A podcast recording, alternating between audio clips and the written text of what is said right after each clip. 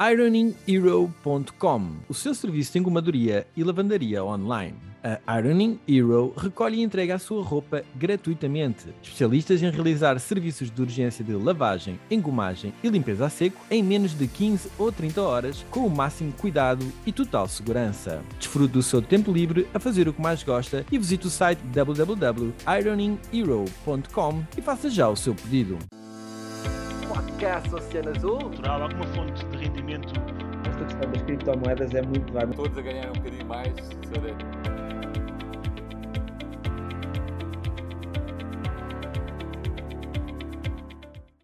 Olá, sejam bem-vindos ao podcast Oceano Azul para mais um episódio da série Fundadores. Hoje é dia 7 de março de 2023 e, como sempre, tenho aqui os grandes uh, Tim Vieira da BGA, Nuno Silva da Uriplay e o Stefano Moraes da Indico Capital. Já sabem, nada do que a gente diz aqui uh, é qualquer tipo de aconselhamento ou envolve alguma opinião para além da nossa pessoal, portanto não devem seguir uh, como aconselhamento financeiro ou investimento. Uh, meus caros, vamos saltar, sei que estão ansiosos, estas últimas semanas têm sido férteis em temas para discussão e nada melhor do que passar a palavra ao Nuno Silva que vem-nos falar sobre Nuno. Bom, eu, eu, hoje venho falar sobre o António Comuna Costa, não sei se conhecem. venho falar aqui do, do político mais ardiloso e se calhar também o mais talentoso dos últimos anos, como já referi em outros podcasts.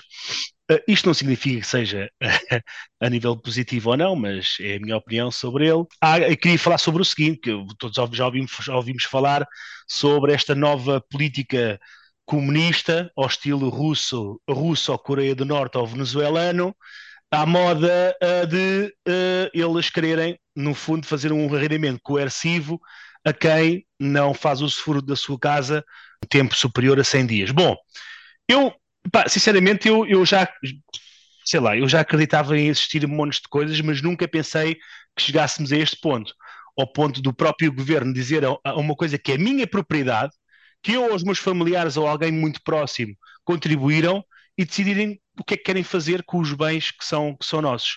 Quer dizer, já isto é o forrobodó, quer dizer, isto é, é uma palhaçada e não sei como é, que, como é que o Tribunal Constitucional e como é que as pessoas lá está, já estou um bocado como o Stephanie e como ali o e como, como aquele, como é que se chama aquele indivíduo que faz a, aquela rubrica na terça-feira, o Miguel Júdice, uh, isto é, é uma loucura mansa, não é? Quer dizer, andamos todos malucos a assistir a esta situação e eu estou super revoltado, só que parece que sou, sou o único que estou revoltado com esta medida, não vejo assim mais ninguém, vejo o Ricardo Aruz Pereira a mandar umas bicadas e tal, e bem, mas parece que as pessoas acharam isto super normal, acho que não teres uma casa habitada por mais de 100 dias, se o, se o governo chegar ao pé de ti e tirar-te a casa para arrendar, é uma coisa fixe. Uh, acho que é absurdo, acho que é completamente absurdo a fazerem isto. Acho que o Estado devia ser o primeiro, primeiro a saber qual era o inventário das casas que tem. Não se esqueçam que o Estado é o maior proprietário de casas de volutas do país e a seguir é o Partido Comunista. Por isso, vamos primeiro falar sobre estes dois, dois indivíduos, sobre estas duas entidades, então, aliás. Deve ser a igreja, talvez. Provavelmente. E vamos primeiro, só, só estes três, vamos lá ver, só estes três, se eles soubessem o que é que têm, se reabilitassem e se metessem no mercado de arrendamento, provavelmente resolviam os problemas que estamos a ter. Não, mas eles decidem ir ao, Povinho, não é? Mais uma vez, o Zé Povinho, uh, e, pronto, se tens uma casa ali de férias em, em Gondomar, ou em Paredes de ou, ou, em Faro, bora lá, vamos lá pôr isto a lugar que é mais fácil. Acho que é ridículo, acho que ninguém deve permitir que isto vá para a frente, e eu estou super revoltado com esta situação. E além disso, mandam isto para a frente, das duas uma, ou isto é a brincar aos cowboys, de, epá, certeza, ou então é mandar um, uma jogada de mestre do próprio António Costa, que é, eu vou mandar esta cartada à lá Bloco de Esquerda e à lá Partido Comunista, eles é quase checkmate, porque eles não vão dizer nada sobre esta medida, porque é, é um bocadinho a, a, a, par do que, das ideias que eles, que, eles, que, eles, que eles partilham, e eu vou já anular estes dois com este, com este movimento que eu sei que nunca vai passar e nunca vai andar para a frente. Estou realmente assim um bocadinho confuso, não sei se isto foi uma jogada política ardilosa do Costa, se isto é mesmo para avançar, não sei, não sei o que vocês acham sobre isto, ajudem porque eu estou completamente revoltadíssimo a seguir este tema. Olha, mas a, a, proposta é a proposta mais habitação, está em discussão pública durante 10 dias. De facto, tem um conjunto de propostas, uh, não só o, o, o, aluguer coercivo. Uh, a ideia é criar mecanismos que deem resposta ao problema de habitação que estamos a ter. Mas antes de passar aqui aos outros, Nuno, alguma das propostas tu pareceu-te hum, interessante? Alguma das propostas do programa? É Olha, que são vou- várias, vou- não há só o aluguer coercivo. Eu vou, eu vou dizer, eu não li mais esse programa porque só basta ler esse do em coercivo para perceber que o programa é completamente ridículo, não é? Vejam só Ok. bem, um imigrante que está em França a Não, trabalhar sabes- e a mandar dinheiro para. Portugal Oh, pode correr o risco da sua casa Não, quando chegar cá corre. estar ocupada. Não Pode corre. estar aqui, aliás, está aqui. Olha, a proposta do governo não considera. Ah, Como é que é? Já vou esclarecer que não considera casas de férias, Ah, casas ah, pois, pois, pois, pois. Calma, Ah, pois, agora, tu tens razão, tens razão. calma. Tens Só razão. a É que- é eu estou maluco, eu estou maluco. Estou a brincar. Só a tua casa, só a tua casa. Não, mas acho acho- acho- casas, ridículo- Acho ridículo, dizer, acho ridículo não saberes o que é que os imóveis que o Estado tem devolutos e a seguir dizer porque as pessoas é que têm que fazer isso. Não, primeiro, calma, veja o que é que têm devoluto, veja o que é que Depois podem reabilitar. outros, né? E, obviamente, claro. Timmy e Stefan, o que é que vocês, eh, o que é que vos apraz dizer? Vocês têm aí casas de volutas para ajudar aí a malta? Não tenho casas de volutas. Gostava de ter casas de volutas. sim, Não tens. de casas. Mas não, eu acho que é assim, por acaso eu acho que isto é daqueles momentos em que houve um erro de cálculo do, do governo. Por acaso, não é o único, não é? Ultimamente, agora recentemente, estas declarações da ex-ministra da Saúde também já lá vamos. É, é um bocado a loucura total, não é? Dizer que, os, que afinal quem ajudou muito na pandemia foram os privados e o setor social e o, e o SNS, quando antes dizia que eram os maus da fita.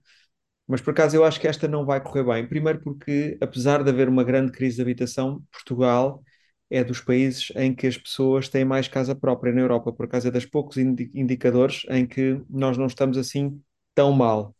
Uh, segundo, tocar com a propriedade privada das pessoas realmente uh, é, muito grave, não é? E, portanto, por- mesmo que as nuances do programa sejam positivas em várias dimensões, que era o que o, o João estava a tentar aludir, o que acontece é que a buzzword é querem-nos ficar com as nossas casas. E, portanto, eu acho que foi daqueles erros de cálculo, um bocadinho ao estilo que foram feitos outros, outros no passado, quando o, o Passos disse ir além da Troika, ou outros. Há, há governos que dizem sempre assim umas coisas que depois são às vezes exagerados, não era bem aquilo, não vai mesmo acontecer, mas na realidade fica a marca. Eu acho que isto foi um erro de cálculo de comunicação enorme que eu não esperava deste governo, que são normalmente muito bons a, a comunicar.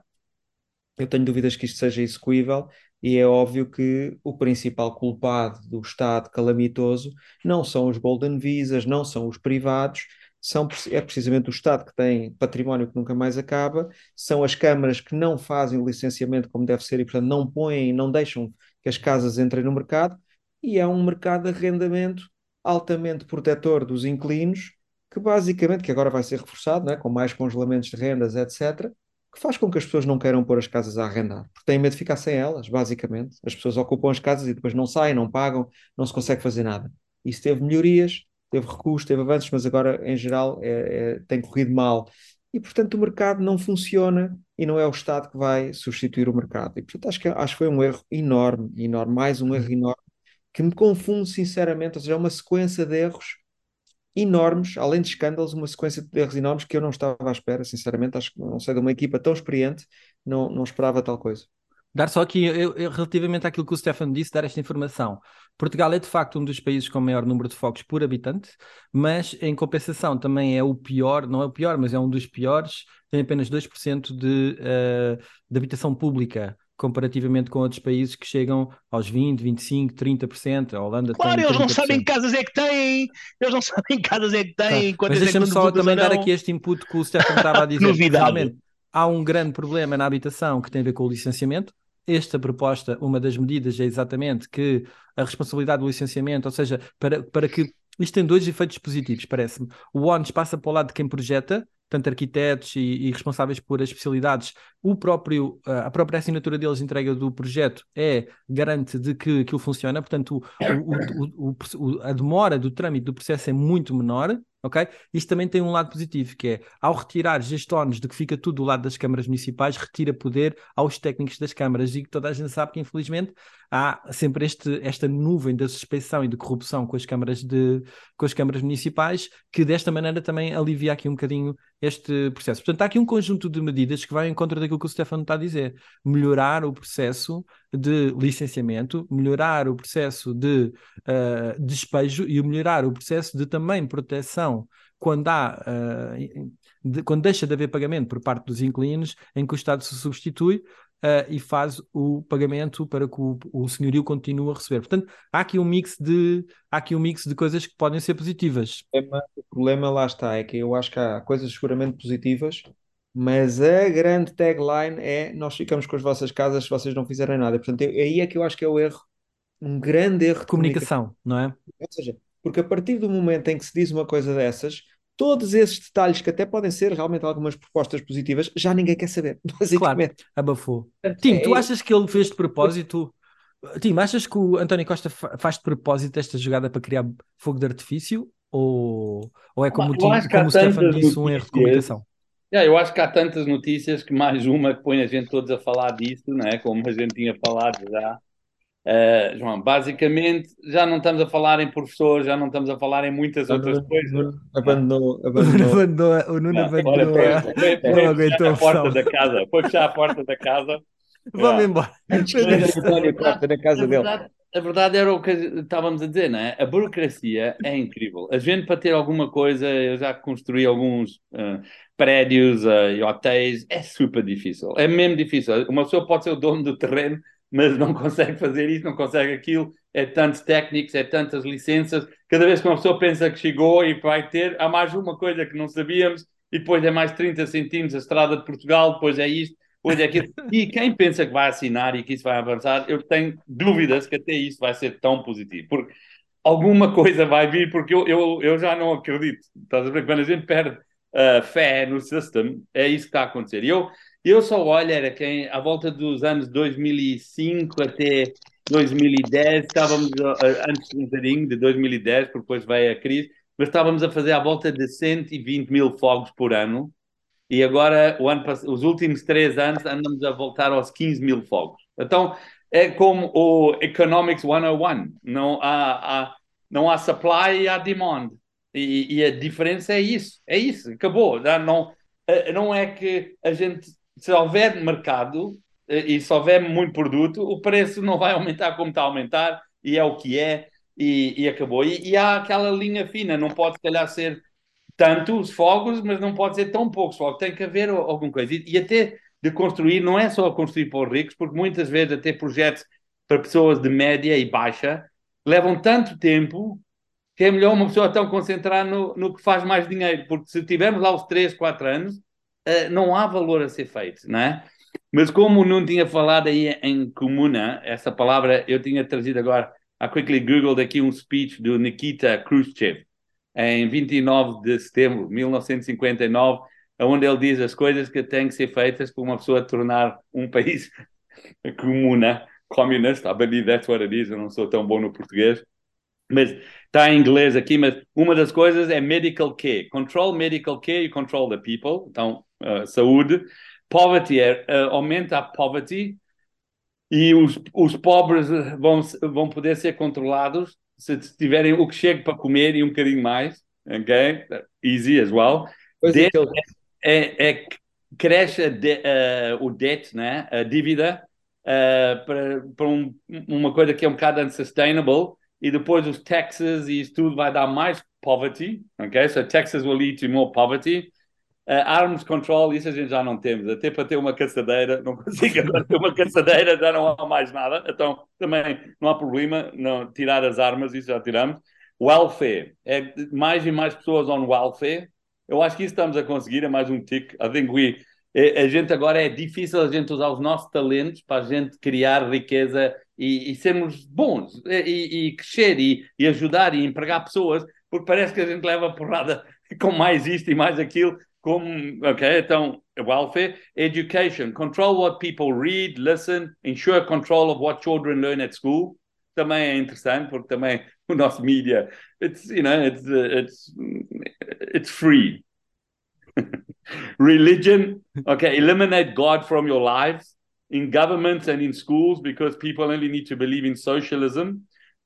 Ok, we, we, we believing in socialism mais e mais porque temos que estar à espera de coisas. E a última é promote class struggle. Então tira os vice-gold porque a culpa é do vice-gold e vai estar tudo ok. E depois do vice-gold vai ser mais outra coisa e depois vai ser mais outra coisa até não haver uma classe ah, ah, média. Média. É. Hum. Eu acho que a nossa classe média está em grande risco. Há, há really e fila, porque eu, é, são, estão a ser explorados numa maneira, porque ainda como tem alguma coisa desaparece, os preços eles têm que tirar, têm que pagar uh, educação privada, porque estamos com 100 mil crianças sem escolas e professores a dormir à frente do Parlamento e à frente do Ministério, e coitados, uh, a nossa saúde tem que tirar privado, porque não podes ir para, não podes ficar doente no fim de semana, uh, etc, etc, etc. E, e, e, é um bocadinho isso.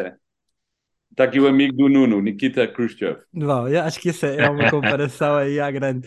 Muito bem, eu, eu vou acabar com uma nota positiva, uh, que é dizer-vos que eu acho que também há, acho que algumas coisas não fazem sentido nas propostas, acho que algumas coisas eles sabem que não vão passar, é mesmo só para agradar. Claramente o, o Golden Visa não era um problema, não me parece que seja, até porque já nem era nas grandes zonas urbanas. Agora, há duas ou três coisas também positivas, vêm aqui umas linhas de financiamento para construção e para a, remo a renovação, remodelação, conversão de outras uh, habitações, é positivo também haver essa, essas, essa abertura. E sinceramente, sinceramente, Stefan, acho que a história do, dos devolutos é, é a montanha vai parir um rato porque eles não vão atrás da casa da pessoa que tem uma casa na terra ou não sei o quê. Eles vão atrás daquelas N situações que existem no centro de Lisboa, de, de blocos inteiros de prédios que pertencem a fundos de investimento que não fazem nada daquilo. Compram aquele bloco de prédios porque sabem que aquilo valoriza ao final de três anos e não se dão ao trabalho de fazer as remodelações ou de pôr, devolver aquilo ao mercado porque aquilo, o asset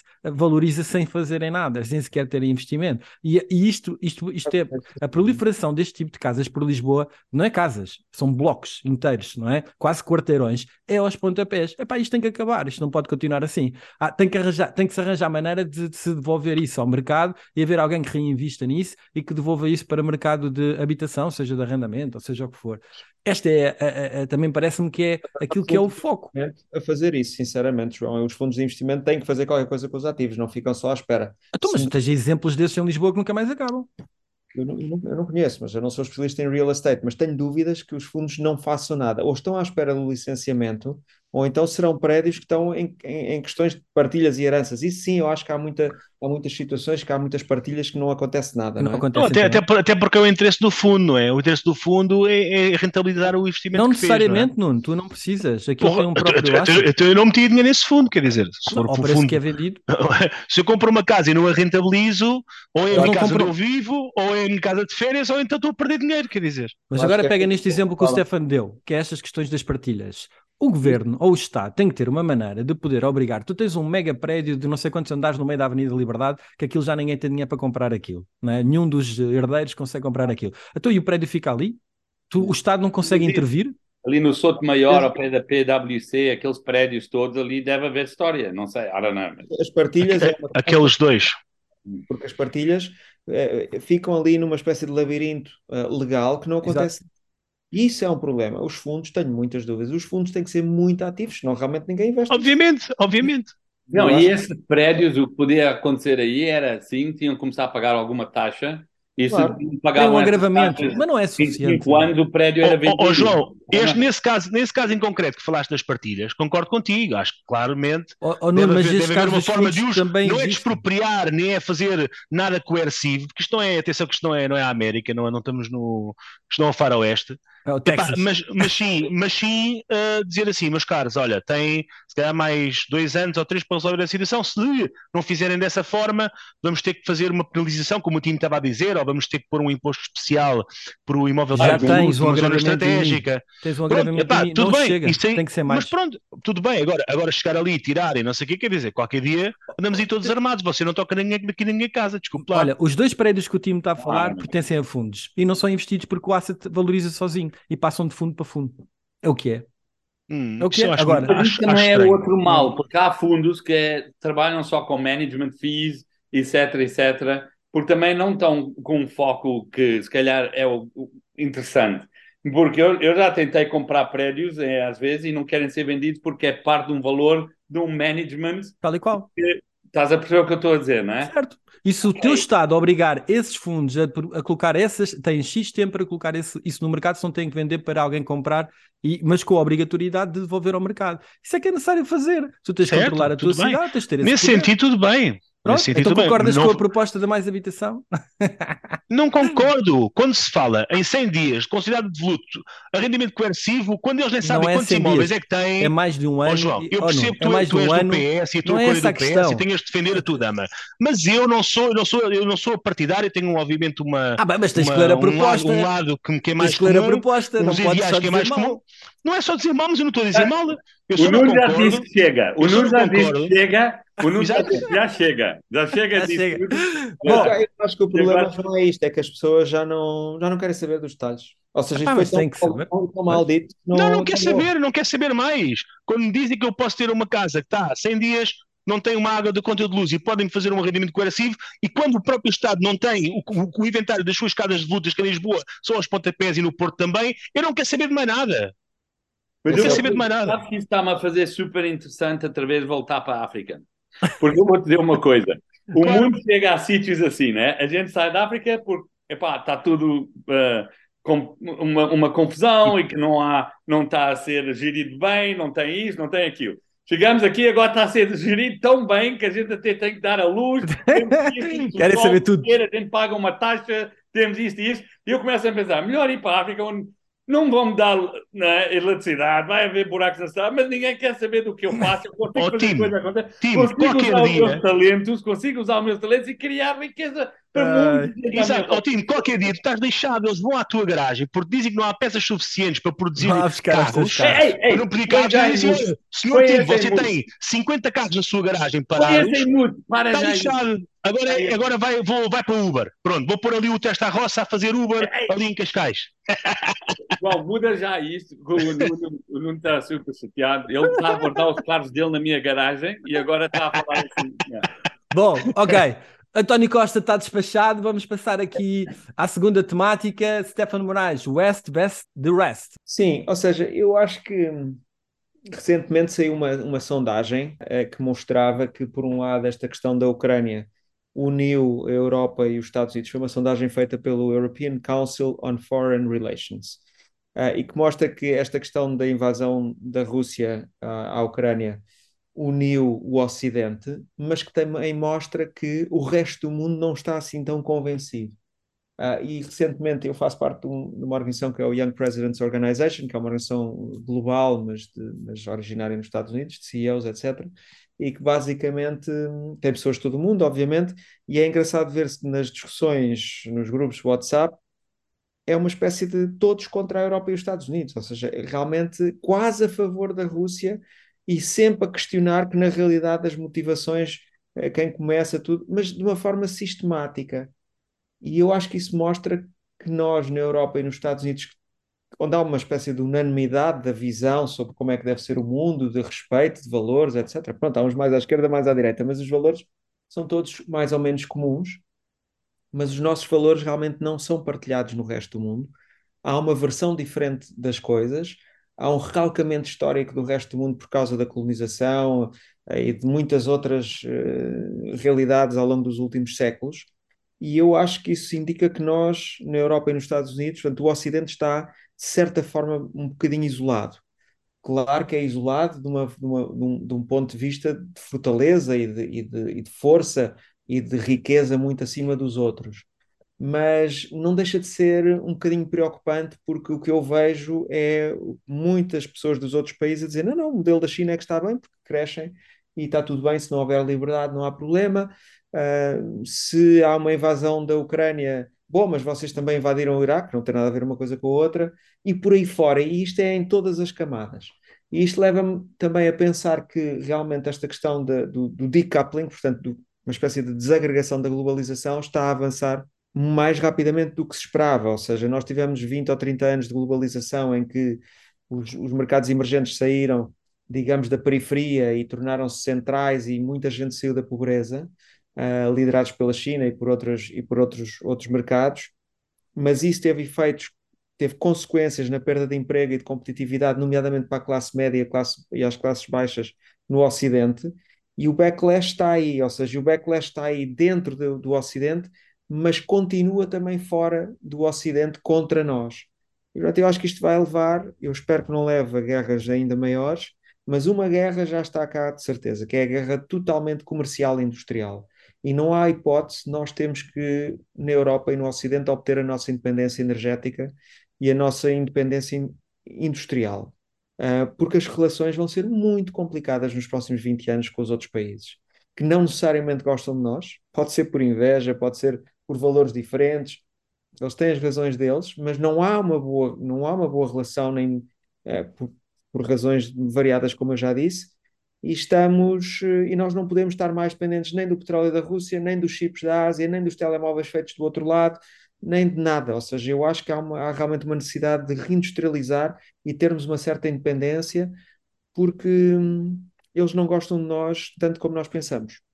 E isso é, para mim, foi parcialmente uma surpresa, tanto o resultado da sondagem como estas conversas informais com pessoas super informadas que também não gostam de nós, ou seja, são CEOs, são tudo e realmente há uma visão muito diferente e uma culpa que é atribuída ao Ocidente por tudo e por nada o que acontece no mundo, não é? Até a invasão da Ucrânia é nossa culpa. Quer dizer, uh, e, enfim, perspectivas muito diferentes da vida e do mundo. Tim, Tim, tu que tens uma visão uh, mais de uh, África, Américas, Tu sentes também, foste surpreendido também por este posicionamento? Uh, em África há muitos países que olham para esta guerra e colocam-se, não se colocam do lado da Rússia, mas claramente não estão do lado do, do Ocidente, não é? E inclusive foi uma surpresa o Brasil, um bocadinho mais durante a época do Bolsonaro, eventualmente, mas esta posição do Brasil também se colocar aqui um bocadinho neutro, olhar para dentro e não estar muito preocupado com as questões morais. O que é que tu vês sobre este assunto? Não, porque eu já vi, eu já vi o que os Estados Unidos conseguiu também fazer na Europa, eh, na África, you know, eh, não há innocence, não há innocence. E, eh, e na Ucrânia posso garantir que também não há innocence. Não é tão fácil como dizer que foi um país que tomou outra e que não foi provoked e que não foi isto e que não foi aquilo. Há histórias em dois lados sempre. Agora, eu concordo, nunca havia de chegar ao ponto de atacar e, e tomar. E eu disse logo na primeira vez, you know, se calhar devíamos dizer é que não podia haver um, como é que é, e-cover, ninguém voar por cima e era isso que a gente fazia. Mas também não concordo que a gente agora vamos fazer isto um arms race, mais 10B, mais 5B, e estamos aqui a pôr armas, porque um desses momentos a China vai estar a dar armas e depois a China vai conseguir começar a falar de Tailândia e a Coreia do Norte com a Coreia do Sul, Israel, já estão, já todos, estão. Israel com todos, um, é? o Paquistão com a Índia e, e até em África. Estamos com Congo, Ruanda e tudo isso. E todos eles têm os dois lados a, a começar a pôr armas e a fazer coisas, etc. Então, there's no innocence. Eu, eu já vi, já, eu, eu já vi uh, you know, o, o que é possível com hatred e uma pessoa quando só precisa de ver quantas minas é que explodiram em África para a gente perceber 300 mil pessoas sem pernas e isso tudo. And there were mines being put you know, from all sides e bombas a serem caídas. E quando vamos ao Vietnam Museum e tu vês o que era o, o Agent Orange a cair nas pessoas ainda estão a nascer hoje, todas desfeitas. It's, it's scary. Então não há innocence. Eu acho é que a gente não tem líderes que conseguem hoje em dia vender uma visão de um mundo com paz, etc. A gente, não é? Estamos todos a voltar para um, um período que vamos para os anos 70 e vamos começar um arms race and, and, e olha, yeah, history repeats itself. Então é um bocado isso que a gente estamos. O que eu acho é que eu concordo com, com o Stefan, eu acho que a gente vamos ter que ficar mais self-sufficient e tudo, e não vamos ficar com isso, com mais carbon credits e mais uh, taxes de, de carbon, porque eu, eu, eu não estava nesse mercado e no outro dia fui pedido para estar numa negotiation e aprendi tanto, e eu percebi it's so much bullshit you can't believe ok? É, estamos a vender em Argentina um, um, uma floresta para, coisa, para um Volkswagen que vai ser construído, vai custar tanto. Eh, há taxas, nessas taxas, nessas taxas, quem vai pagar esse carro vai ser um europeu. Ninguém em África quer comprar um electric car ou em coisa. A gente vai comprar esse carro. Esse carro já, o, o, o, Estado já ganhou mais Texas, no Texas sobre os Texas sobre os Texas. It's unbelievable. E a gente vamos ficar, vamos salvar o mundo com alguns carros vendidos aqui, outros em Califórnia, mas Texas não quer saber. You know, Florida, the Southern States ainda estão com litros de gasolina cada motor. So, I don't know. É, como é que vamos ficar self-sufficient?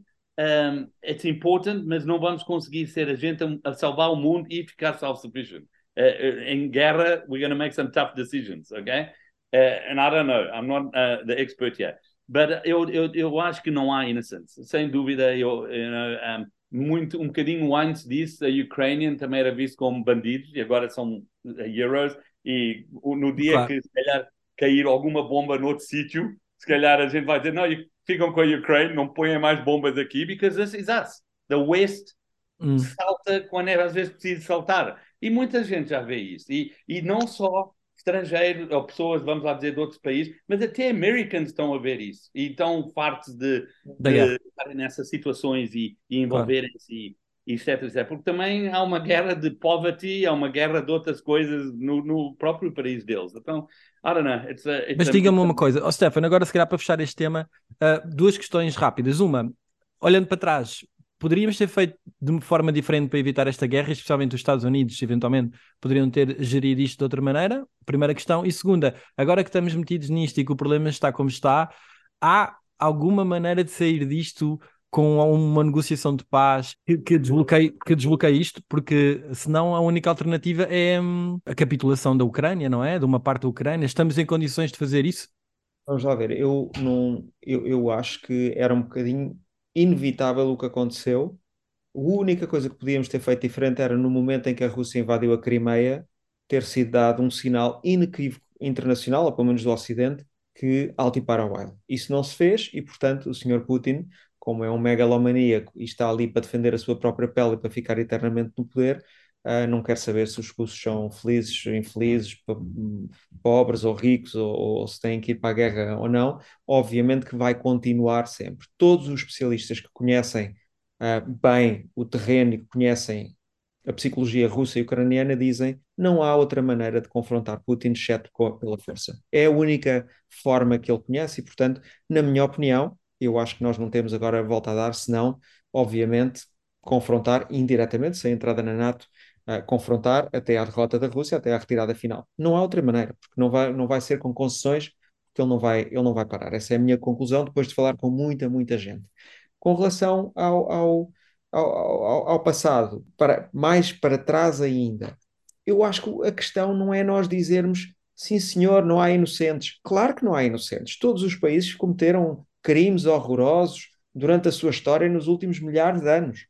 Uh, toda a gente foi escrava de toda a gente, já havia escravatura antes da colonização. Portugal cometeu muitos crimes, seguramente. Os Estados Unidos cometem muitos crimes, mas vamos lá ver, não podemos relativizar. A mim o que me faz impressão é a relativização que se faz do estilo: bom, uh, não há liberdade de imprensa na Rússia. Ah, mas na Europa também não há bem, porque, ou nos Estados Unidos também não há bem, porque a Fox News é, com, é controlada, ou não sei o que é controlada. Não, é que não tem nada a ver. Ou quando as pessoas dizem, vocês agora é a Ucrânia, mas então, e vocês invadiram o Iraque. Não, desculpe, não tem nada a ver. No Iraque havia um ditador que sacrificava também o seu povo e que se recusou a deixar os inspectores das Nações Unidas entrar para ver se havia eh, armas de destruição maciça ou não. Se ele tivesse deixado entrar os inspectores, não tinha havido invasão nenhuma, porque não havia razão para invadir. Mas como Mas, ele não Stefano, olha para a Líbia, olha para a Tunísia, olha para.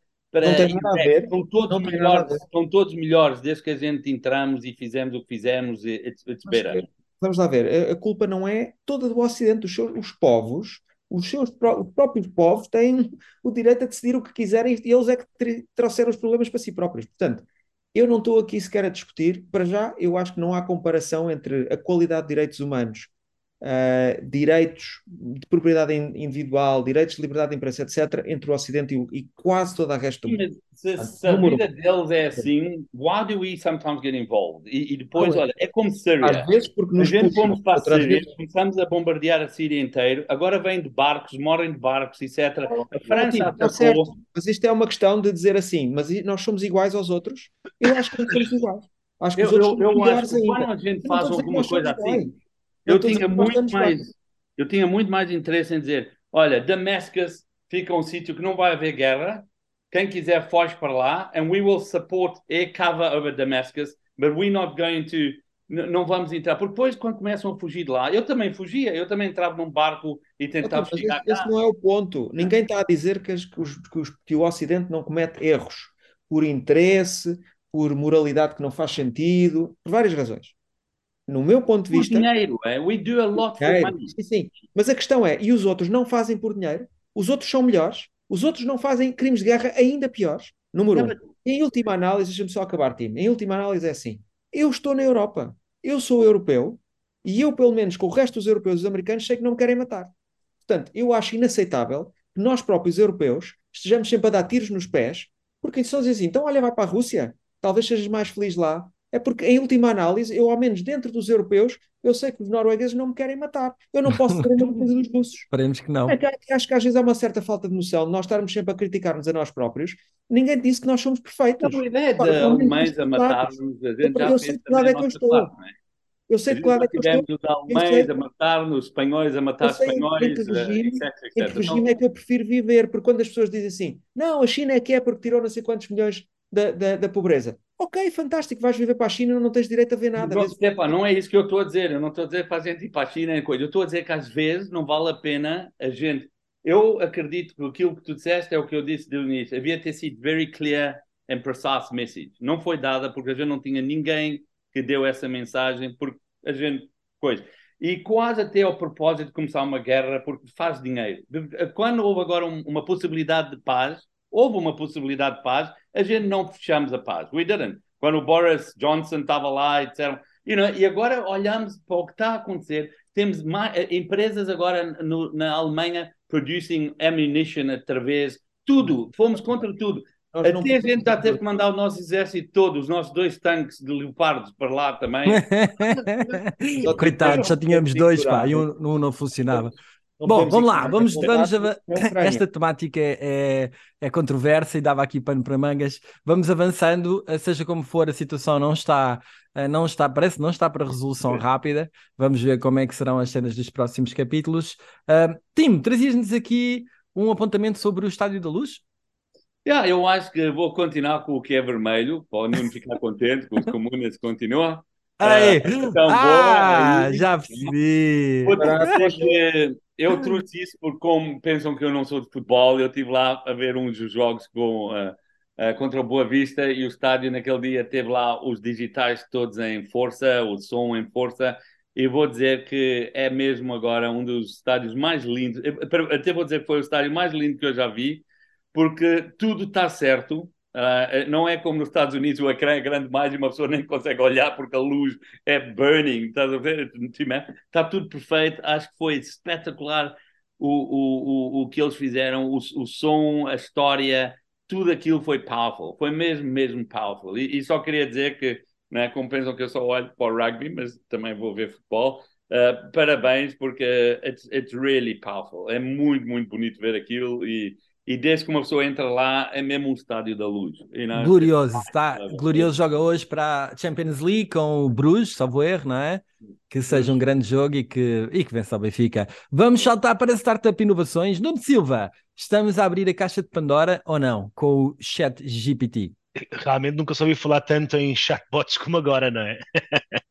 Mas o que é facto aqui é que o chatbot é apenas um instrumento front-end da, da inteligência artificial que nos pode levar aqui, se calhar, ao, ao, ao ressurgimento, não é, da, das leis de, de Asimov. Não sei se vocês estão relaci- relacionados com isso ou não, mas este escritor, há muitos anos atrás, fez três leis, em que eu vou rapidamente enumerar, ou seja, um robô não pode ferir um humano por inação, eh, nem permitir que o humano sofra algum mal. A segunda lei é um robô deve obedecer às ordens que lhe sejam dadas por seres humanos, exceto eh, em- em- nos casos em que entra em conflito com a primeira lei. E a terceira, um robô deve proteger a sua própria existência desde que tal proteção não entre em conflito com a primeira ou a segunda lei.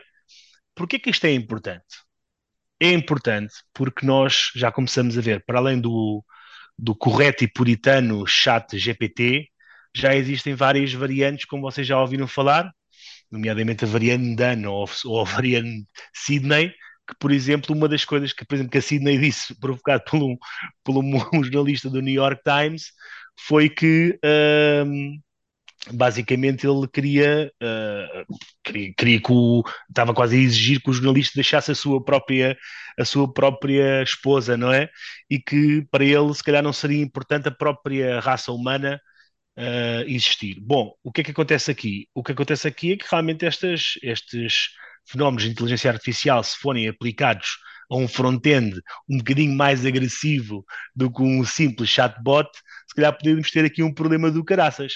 Ora, vejamos, por exemplo, uma coisa que fizeram um teste com a Força Aérea Chinesa, em que um piloto em 90 segundos, em um piloto em, eh, ou seja, um piloto em, em, inteligência artificial, vamos lá ver, podemos se calhar que se chamar um robô, embora não seja se calhar a nomenclatura correta, uh, abateu um, um, piloto em 90 segundos, com o mesmo tipo de avião, com as mesmas armas, com tudo igual, em 90 segundos a inteligência artificial deu cabo de um piloto super experiente da Força Aérea Chinesa. Bom, se nós começamos aqui a ver estas, estas situações, se calhar era bom alguém ou um conjunto de comissões, ou a DARPA, ou seja quem for, uma entidade mais de high level, começar a definir onde é que são os limites ou não destas coisas. Não estou a dizer por isso que eu sou um progressista e um early adopter que se limite à própria tecnologia, mas tem que começar a haver aqui regras bem claras de onde é que é a fronteira de utilização da, da própria inteligência artificial. Daí a minha questão, será que não estamos a abrir aqui uma caixa de Pandora? All por isso mesmo. Muito bem, é um sucesso mundial. Uh, imagino que Stefan Moraes e time, todos os pitches que vocês ouvem nas últimas três semanas tenham inteligência artificial no meio do pitch, não é? Nós somos a aplicação Uber para não sei quê com Uh, AI, pronto, agora é todas é, as AI, é todas as startups estão. É com block, blockchain e NFTs. E ah, agora o blockchain e NFT já está a ficar demodé. Agora é só AI. Ou se for blockchain e NFTs, tem que ter AI também, senão não vai ter uh, tração. Stefan, Data for Deals, quem são? Ora, exatamente inteligência artificial, ou seja, Data for Deals. Ora está, ora está, ora está. Bingo! Taxas em tudo que é AI, Texas, more Texas. empresa portuguesa que uh, já está agora em operação, por exemplo, no Santander. Quem tem a app do Santander já, já pode usar. Que é o seguinte: quando nós todos fazemos compras, um, ehm, os nossos dados uh, das compras ficam registados nos bancos, não é? Portanto, nós compramos uma barra de chocolate no Pingo Doce. Pronto, e portanto ele sabe uh, que nós compramos, fizemos compras no Pingo, no Pingo Doce. Esses dados todos, de uma forma genérica, uh, representam um certo padrão de compras e um certo padrão de preferência de marcas. E, portanto, a Data for Deals o que faz, de forma anónima, de forma a respeitar o, G, o GDPR e por aí fora, é uh, quem vai a uma aplicação do seu banco vai passar a ter ofertas de descontos em coisas que uh, a Data for Deals acha que a pessoa quer ver. Por exemplo, se a pessoa vai sempre uh, ao Pingo Doce, pode haver uma, uma, uma campanha qualquer do continente um, que, uh, com desconto para as pessoas passarem a ir para o continente, ou pelo contrário, ser do próprio Pingo Doce, ou se a pessoa está a comprar, uh, anda a comprar coisas para desporto, vão aparecer mais coisas para desporto. Portanto, é, é, no fundo é a inteligência artificial a olhar para todas as nossas transações, mais uma vez, de forma anónima, porque não é, uh, não tem os nomes e apelidos das pessoas, é, e não tem intervenção humana, e a fazer recomendações para que a pessoa possa ter descontos e possa ter cashback e por aí fora. E depois, obviamente, o business model é ter eh, a Data for Deals recebe uma parte dessas compras, quando a pessoa compra qualquer coisa, e o banco também recebe uma parte dessa coisa. É uma, aliás, já existe uma empresa desta natureza nos Estados Unidos, uh, que está cotada, na Europa não existe nada, e portanto foi criada em Portugal. Nós fomos os primeiros, uh, os primeiros investidores institucionais um, e, e, estamos muito contentes com, com, com, com, a empresa e com o progresso, e estão quase todos os bancos portugueses já e alguns estrangeiros a assinar contratos para que a tecnologia da Data for Deals, que usa inteligência artificial de uma forma responsável, possa beneficiar toda a gente, fim ao cabo com descontos que as pessoas podem, podem utilizar. Mas eu estou de acordo aqui com, com, com o Nuno, eu acho que é, estamos a atingir um ponto em que vai ser difícil a determinada altura não haver perda de qualidade para os humanos, logo à partida com perda de empregos, porque eu posso-vos dizer que em algumas das nossas empresas os programadores, eh, tarefas que demoravam algumas semanas a serem concluídas pelos programadores, agora são feitas em horas. O que é que isso vai significar? Que vão ser precisos menos programadores. Portanto, basicamente, não é só a questão de ah, as máquinas substituem operadores nas fábricas. Não, não. Agora os operadores das fábricas são os programadores, são também as pessoas de marketing para os quais, sinceramente, agora fazer um texto, fazer uma, um press release é feito com o chat GTP. Eu posso dizer que os nossos press releases, a, a versão inicial, são todos feitos já há algum tempo com inteligência artificial e depois a nossa equipa uma pessoa uh, que faz isso em super part-time só pega nos textos que foram feitos em inteligência artificial e, e dá-lhes uns toques. E, portanto, eu acho que vai haver uma perda qualitativa e significativa de emprego qualificado ao longo dos próximos, dos próximos anos, e isso causa-nos. Eu já, eu já nem vou na opção Terminator, não é? Em que há uma singularidade e os computadores uh, arrasam com a raça humana. Não vou para aí, ou seja, a questão é o que é que nós vamos fazer com tantas pessoas que vão ser obsoletas, mesmo as muito qualificadas. Por exemplo, uh, diagnósticos médicos. Não há dúvida que um computador vai saber muito mais fazer, olhando para radiografias de cancro no pulmão, muito rapidamente vai saber identificar um cancro no pulmão em vez de ser um, um, um especialista humano, não é? E, portanto, vai haver, vão haver muitas tarefas que vão requerer muito menos gente para atingir resultados muito melhores. Basta ver essa questão do, do caça e, e, contra um caça artificial de inteligência artificial. Portanto, é um desafio da humanidade. O que é que nós vamos fazer e como é que vamos pagar essas pessoas todas para não trabalharem? E quais são as consequências que isso tem? Mas é, é imprimir assim, dinheiro. Primeiro... Vamos imprimir dinheiro. Mas eu primeiro, primeiro estou contente que há o Dota for Deals, que eu já não conseguia entrar num banco português, já não entrava há muito tempo, mas quando entrava se tinham lá Vista Alegre à venda e relógios à venda. Não sei se lembram disso, mas eu vinha caro, was crazy. E moedas e, e coisas amazing, e depois queriam que comprasse, e o meu pai tinha que sentar ali e ouvir aquilo. It was crazy. Mas ainda bem que o Dota for Deals faz isso directly online, a mostra a tecnologia não para a frente. É assim, eu não eu não estou so worried do, do chat GDP, eu, eu, eu, do, do AI, porque é verdade, o, o Stefano agora, olha, o teu dinheiro, de vez de pagar software designers, vai se calhar para mais research ou vai fazer mais outras coisas que se calhar it will help, you know? Uh, quando eu vejo aquele comboio que agora bateu no, no, na Grécia and it was a human error, it's, you know, se estava lá o meu filho, I wouldn't, you know, that's what I think que há muito bom a ser feito. E como o mundo quer um universal income, olha, it's another step para chegar aí, porque eu não, eu também não sei como é que vai chegar, but I do see todos a querem para universal income, socialism is awesome, uh, todas essas coisas. Então, I don't know, you know, e vamos ver mais futebol e, e vamos, I don't know, mas mas eu acho que vem, há de vir outros empregos daí, vai vir outras coisas e, e pessoas, you know, a massagem ainda vai ser dada por uma pessoa and this and that, and uh, a doctor maybe will look at all the AI, escolher e tu ainda vais ouvir. Eu acho que a gente também vamos treinar as pessoas para coisas diferentes. Então, I'm not so good, ainda para mais que agora é super difícil arranjar pessoas para trabalhar. Maybe there will be a few software designers que vêm trabalhar em outras coisas. I don't know. Mas, um, mas é verdade, tudo pode ir para o mal, né? Obviamente, tudo pode ser terrible, mas também, e quando eu vejo para nós o AI na educação, a gente consegue agora começar a dar um, um estudo específico a alguém com special needs. And that's amazing. A gente consegue ver se ele gosta, se está a fazer bem, dar mais input e de um momento para o outro ele produz 60%, 70% mais numa, you know, numa semana porque ele está a ter o que gosta e faz o que gosta. And that's amazing. Então há coisas positivas, mas como tudo, né? muito sem equilíbrio e muito de uma coisa às vezes não é bom. I don't know. Eu só não quero mais taxas on top of something, porque Combi Common taxas, AI taxas, I don't want anymore. Okay. Ah, vão ter que criar, de certeza. Vão ter que criar aí uma. Vão, vão calcular o número de postos de trabalho perdidos e vão aplicar uma taxa em cima do AI. Tim, para terminar esta secção. Nisso, né? Um robot o robot é que podia pagar a taxa no que produz, como uma pessoa. Eh, pagar é, mas o AI, se vai fazer o trabalho pelos outros, vai ter que ser taxado. O robot, o robot hum. paga a segurança social de empregados e vai para a segurança social, não fica velho, está sempre a pagar, a gente morre e é obrigado ao robot. Do you understand what I'm saying? Então há systems, há systems que do it. Bora. Né? Tim. O problema, eh, Tim, é que estudos mostram que sim, é verdade que perdem-se uns empregos, criam-se outros, mas há uma percentagem relativamente grande das pessoas que perderam o emprego que não se conseguem adaptar. Ou seja, e, mas portanto, é a, a, a, tecnologia cresce tão rápido que Mas eu, eu, por acaso não, não, esse não é o meu medo. O meu medo, por acaso, e acho que a tecnologia deve avançar e deve ajudar o médico a diagnosticar o cancro com maior velocidade, se calhar não são precisos 10 médicos, se calhar só é preciso um.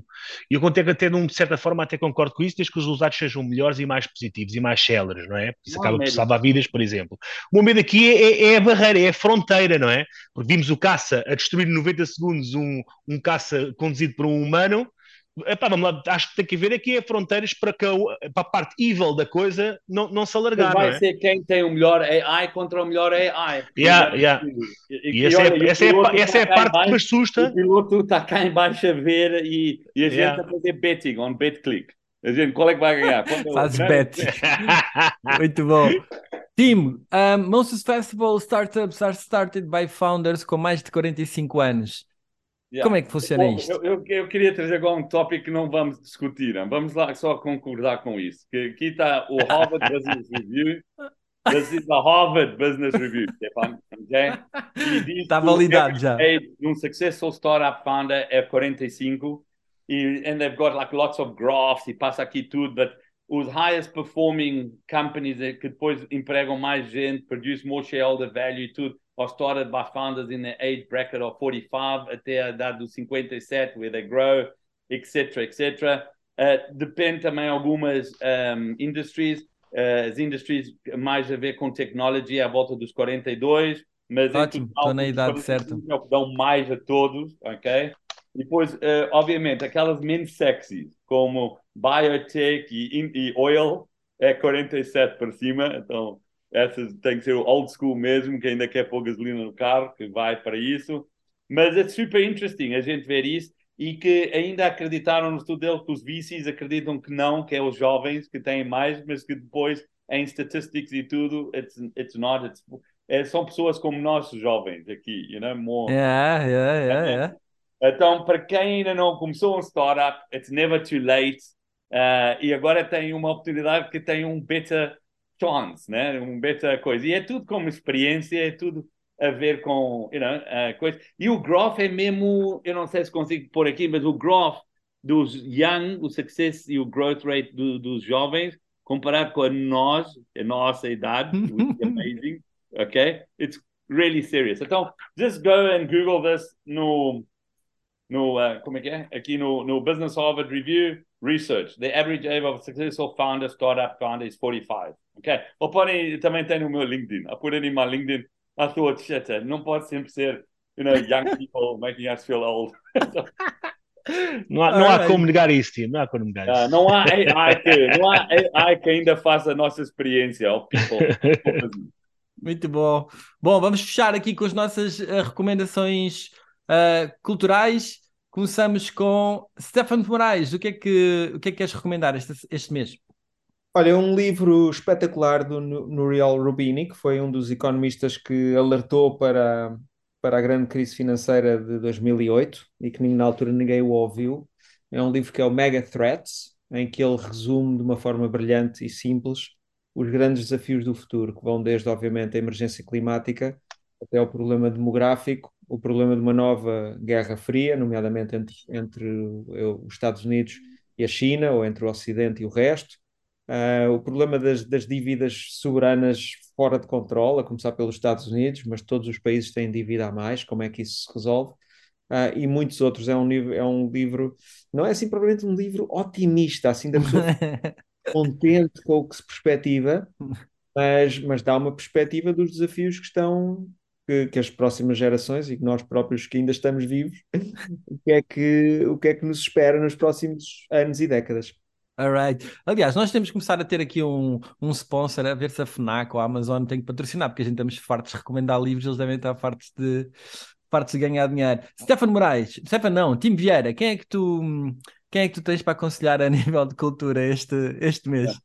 Eu trouxe um livro para não pensarem que eu leio, não leio, ok? Mas trouxe um, um devotional book, ok? Que é um devotional book escrito por o John Maxwell, he's a Christian businessman. Mas o que é fixe disso é que não precisas ler muito, é uma página por dia, but it's a leadership one. Então, super simple, né? Só para ver aqui algumas, se eu virar aqui as páginas and you read what it is, it goes invitation to lead, e fala um bocado nisso, grow a leader and grow an organization. And then um, if you got in your footsteps, take uh, don't take yourself too seriously. Para qualquer líder isso é importante. Mostra a capa, Uh, mostra a capa do livro. etc. Então, leadership, leadership promises for every day by John Maxwell, and super easy. E é uma daquelas coisas, né? Old school, super old school.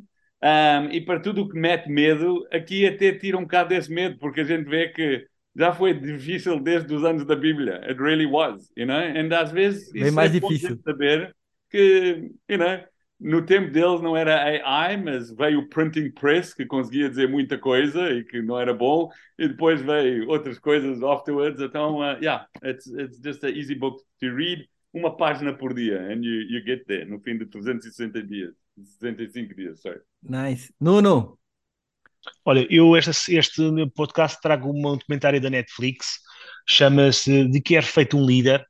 Eu especialmente gosto muito de, de, de assistir a documentários e biografias e, e essas coisas muito nerdies, mas este por acaso vê-se muito bem, não é nada nerdy.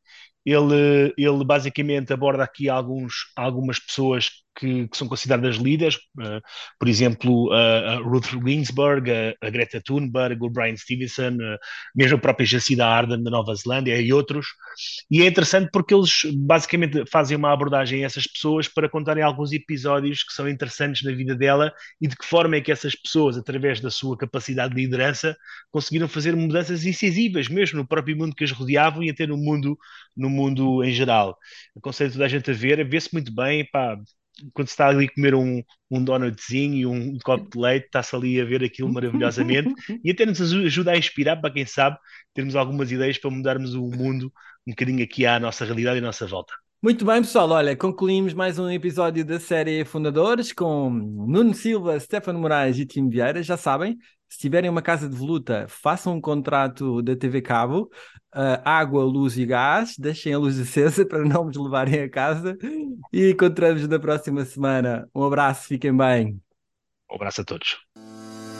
Podcast Oceano Azul. Natural, alguma fonte de rendimento Esta questão das criptomoedas é muito vária. Todos a ganhar um bocadinho mais, that